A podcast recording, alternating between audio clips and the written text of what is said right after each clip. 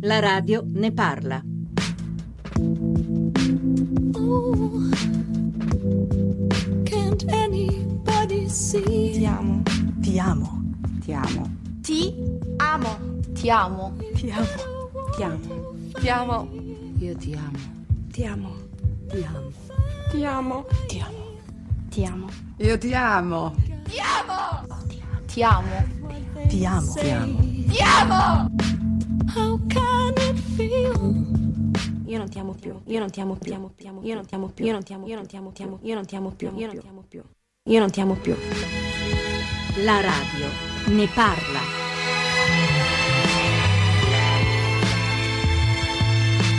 Ha a che vedere con la violenza contro le donne, l'abuso della parola amore, l'equivoco che cresce su questa parola amore? Siamo in diretta da Cervetri, un comune alle porte di Roma, da Piazza Risorgimento, da questa eh, piazza, anzi da una piazza qui vicinissima, partirà tra poco una fiaccolata, una fiaccolata in ricordo eh, di una ragazza di 19 anni massacrata di botte il 3 febbraio dall'uomo che lei pensava eh, fosse il suo amore, dall'uomo pensava, che lei pensava eh, la amasse. Questa ragazza dal 3 febbraio è in eh, coma vegetativo al San Camillo eh, di Roma. Quante sono le persone come Chiara? Intanto vi devo dire che in eh, questa piccola città etrusca ci sono tantissimi manifesti con scritto con grande chiarezza io sto con Chiara. Essere con Chiara significa essere a favore dell'eliminazione della eh, violenza contro le donne, lo sapete, l'avete sentito dai giornali radio, da altre trasmissioni. Oggi è la giornata internazionale per l'eliminazione di questa violenza. Noi vogliamo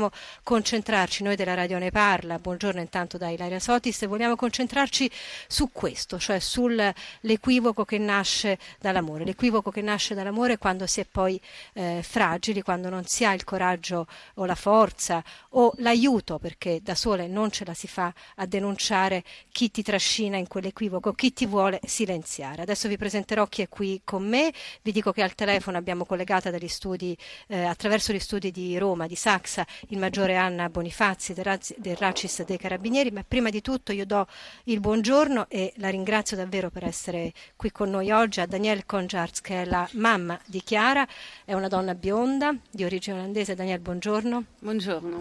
Di origine olandese che da tanti anni ha scelto il nostro paese, ha una maglietta bianca oggi Danielle con l'immagine eh, di sua figlia con scritto giustizia sopra. Vorrei chiederle Danielle, da quel 3 febbraio voi continuate a credere nella lotta contro la violenza eh, contro le donne.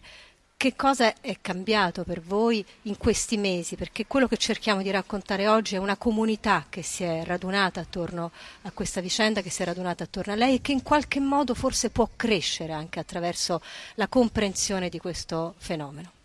Che cosa è cambiato da quel momento? Lei oggi è, si sente più sola nell'affrontare questo dramma o meno sola intanto? Ehm...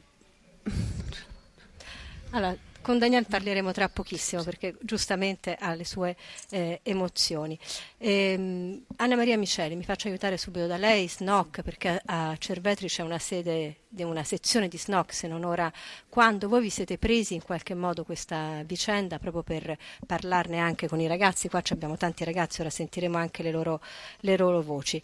È stato facile, è stato immediato diffondere questo messaggio all'interno di questa comunità?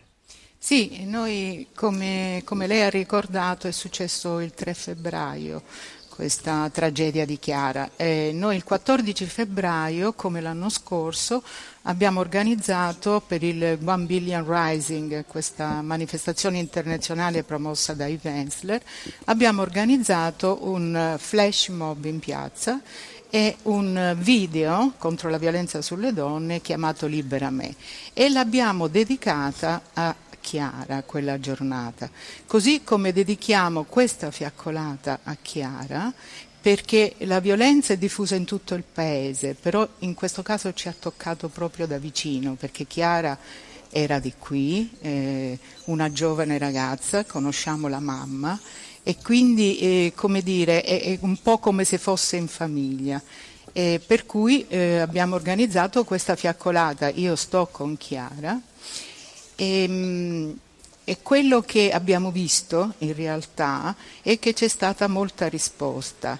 Sia da parte della cittadinanza che da parte dell'amministrazione. Adesso sentiremo anche il sindaco, sì. tra l'altro noi siamo in qualche modo ospiti a parte della piazza pubblica cui, del comune, ma anche ospiti di un eh, giornale che si pubblica qui a Cervetri che si chiama L'Ortica, abbiamo, dagli uffici del quale abbiamo fatto calare dei cavi che ci permettono di andare in onda. Prova a tornare eh, da Daniela. Allora, eh, Chiara eh, aveva una, una, storia d'amore con un uomo più grande di, lui, di lei. Eh, voi pensate che Chiara, che aveva un deficit mentale, aveva una sua forte fragilità, sia stata eh, in qualche modo appunto silenziata da questo uomo? Come mai tutta questa violenza? Come ve la siete, come cercate di spiegarvela, lei e il padre di Chiara? Ehm... Prima di questa violenza che l'ha ridotta così come appunto è in coma vegetativo da nove mesi, c'erano state delle avvisaglie?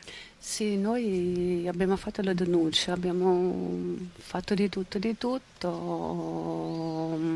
Il pa- abbiamo parlato il papà di mia figlia è andato a casa dal padre. Del padre di quest'uomo? Sì, sì. Un uomo di anche, 35 sì, anni? Sì, sì, sì, ho parlato anche con lui, con con l'assassino di mia figlia, purtroppo io lo dico così, l'aguzzino, diciamo, abbiamo tentato di tutto, di farla capire, guarda non va bene per te perché mia figlia c'era tanti problemi, tu sei troppo, sei più grande di lei, impossibile, la devi lasciare perdere.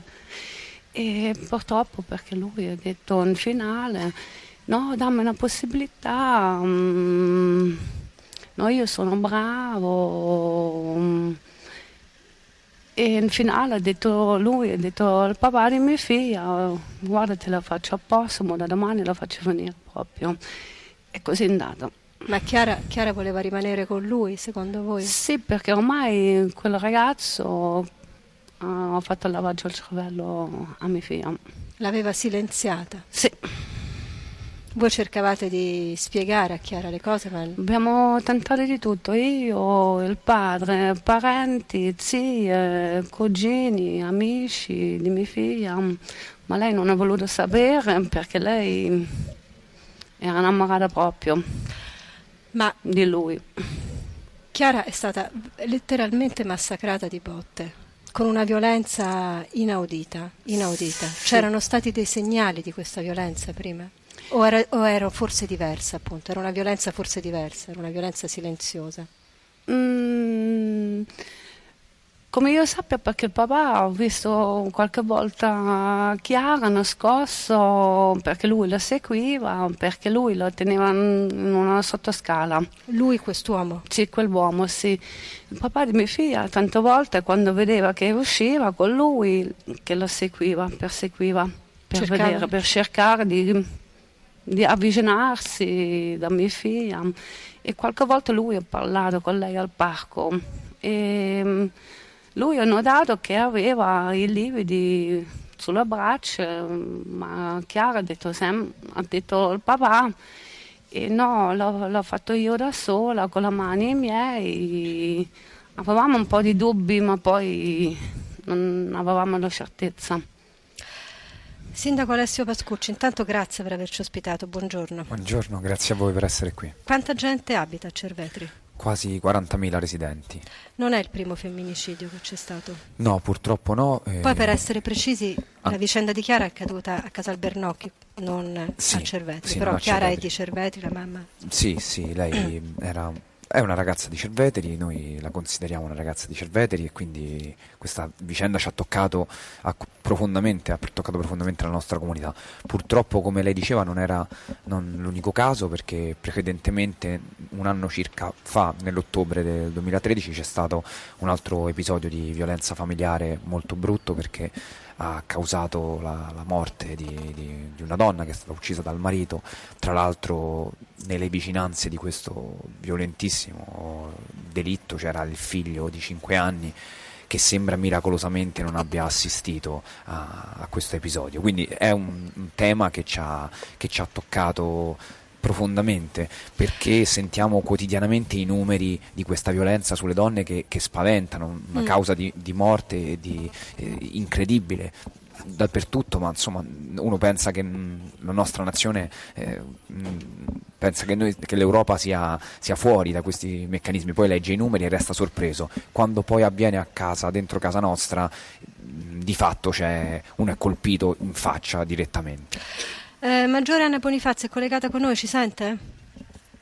Maggiore Anna Bonifazzi? Vediamo se riusciamo a mettere in linea con, in diretta con la piazza dei Cerveti. La recuperiamo il Maggiore Anna Bonifazzi. Stava dicendo giustamente il sindaco i numeri. I numeri fanno impressione. Eh, in qualche modo pensavamo di non darli i numeri, però anche perché sono andati eh, spesso. È collegata con noi Maggiore Bonifazzi? Sì, sì buonasera. Maggiore, buongiorno. Buonasera. Dicevamo eh, i numeri, peraltro ci sono anche delle polemiche, non so se definirle sterili o meno, su una donna ogni due giorni ammazzata, una donna ogni tre giorni ammazzata. Io non mi vorrei soffermare su questo, Maggiore, certo. però c'è un numero che a me interessa invece moltissimo ed è il dato, eh, ed è un numero questo incontestato da tutti quanti, ovvero sia che questo numero di donne aggredite e ridotte in fin di vita per mano di chi invece dovrebbe in qualche modo proteggerle, amarle, lo voglio usare questo termine nel modo migliore, è in aumento e che soprattutto eh, il 52% delle vittime nel 2000, avvenuto nel 2013 aveva segnalato che c'era stato eh, un precedente episodio di violenza. Allora, intanto perché poi queste segnalazioni eh, rischiano di rimanere lì? E poi provando un po' a leggerli questi fatti di cronaca a me colpisce l'alto grado di violenza. Abbiamo sentito la storia di Chiara cioè una violenza mostruosa una violenza inaudita perché agli uomini se scatta, scatta così tanta violenza? E intanto buonasera, vi ringrazio dell'invito per questa giornata così importante. Come, come, prima cosa vorrei intanto fare i miei in bocca al lupo a Chiara, che mi sembra la cosa più, più importante della giornata e il, il segnale più, più grande da dare in questa giornata e sperando che si riprenda per quanto possa essere possibile. Tornando al, al discorso che faceva giustamente lei sulla la, recrudescenza e sulla quantità di violenza che l'uomo o comunque chi l'agisce mette in atto nei confronti di queste donne, ci troviamo anche noi a dover dire che effettivamente si tratta di una violenza gratuita, una violenza efferata, una violenza che va oltre l'intento di fare soltanto tra virgolette del male. Questo ha, mm, ha giustificazione che non, è, eh, che non significa volerla scusare ovviamente del fatto che è una violenza maturata proprio in un contesto relazionale, in un contesto in cui l'amore, come giustamente ha detto prima lei, ha un altro tipo di connotazione nella mente di questo individuo, un amore che significa possesso, un amore che significa non poter gestire l'abbandono, non poter gestire l'allontanamento, non poter gestire un dubbio di tradimento quando si tratta molto spesso proprio soltanto di un dubbio che non viene tra l'altro neanche, neanche, confermato e quindi tutto si alimenta, tutto si esacerba e tutto diventa più, mm, più incontrollabile in tutti gli episodi di violenza maturata all'interno delle mura domestiche o comunque all'interno di una relazione che non è soltanto di tipo, di tipo uomo-donna ma una relazione eh, importante si assista a questa moltitudine di violenza che va oltre la mera volontà di far del male. Questo purtroppo lo rileviamo anche noi. Sì. Senta Anna Bonifazzi, ci dice che cosa deve fare un operatore delle forze dell'ordine sì. nel momento in cui li, li, riceve una denuncia? Perché questo è importante farlo passare, altrimenti eh, non diamo a mio avviso le informazioni corrette. Peraltro oggi il Ministero della Giustizia ha eh, diramato dei numeri, questi, anche questi importanti, su come stanno andando i processi per stalking eccetera e questi processi sono in aumento, per cui dire, qualcosa si muove. Maggiore sì, Bonifazzi, lo, Carabinieri. Sì, L'operatore delle forze di polizia è, è, preparato, sa benissimo che cosa deve fare, soprattutto negli ultimi periodi i programmi di formazione si sono, eh, si sono sempre più specializzati nei confronti dell'approccio alla vittima e della, del prendere consapevolezza di qual è il meccanismo che in una mente di una vittima può scattare nel momento in cui decida o non decida di, di sporgere querela nei confronti del suo persecutore.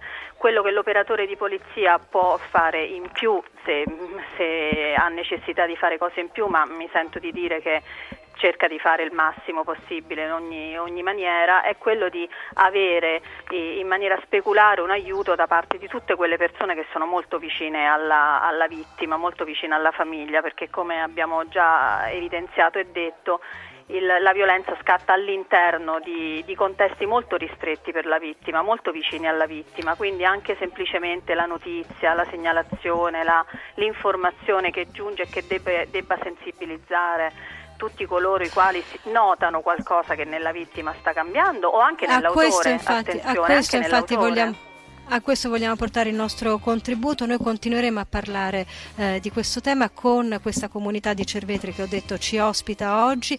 Non ho ricordato il numero a cui mandare gli sms che è 335 699 2949 sms messaggi WhatsApp. Torniamo dopo il giornale delle 16 anche con i ragazzi di Cervetri.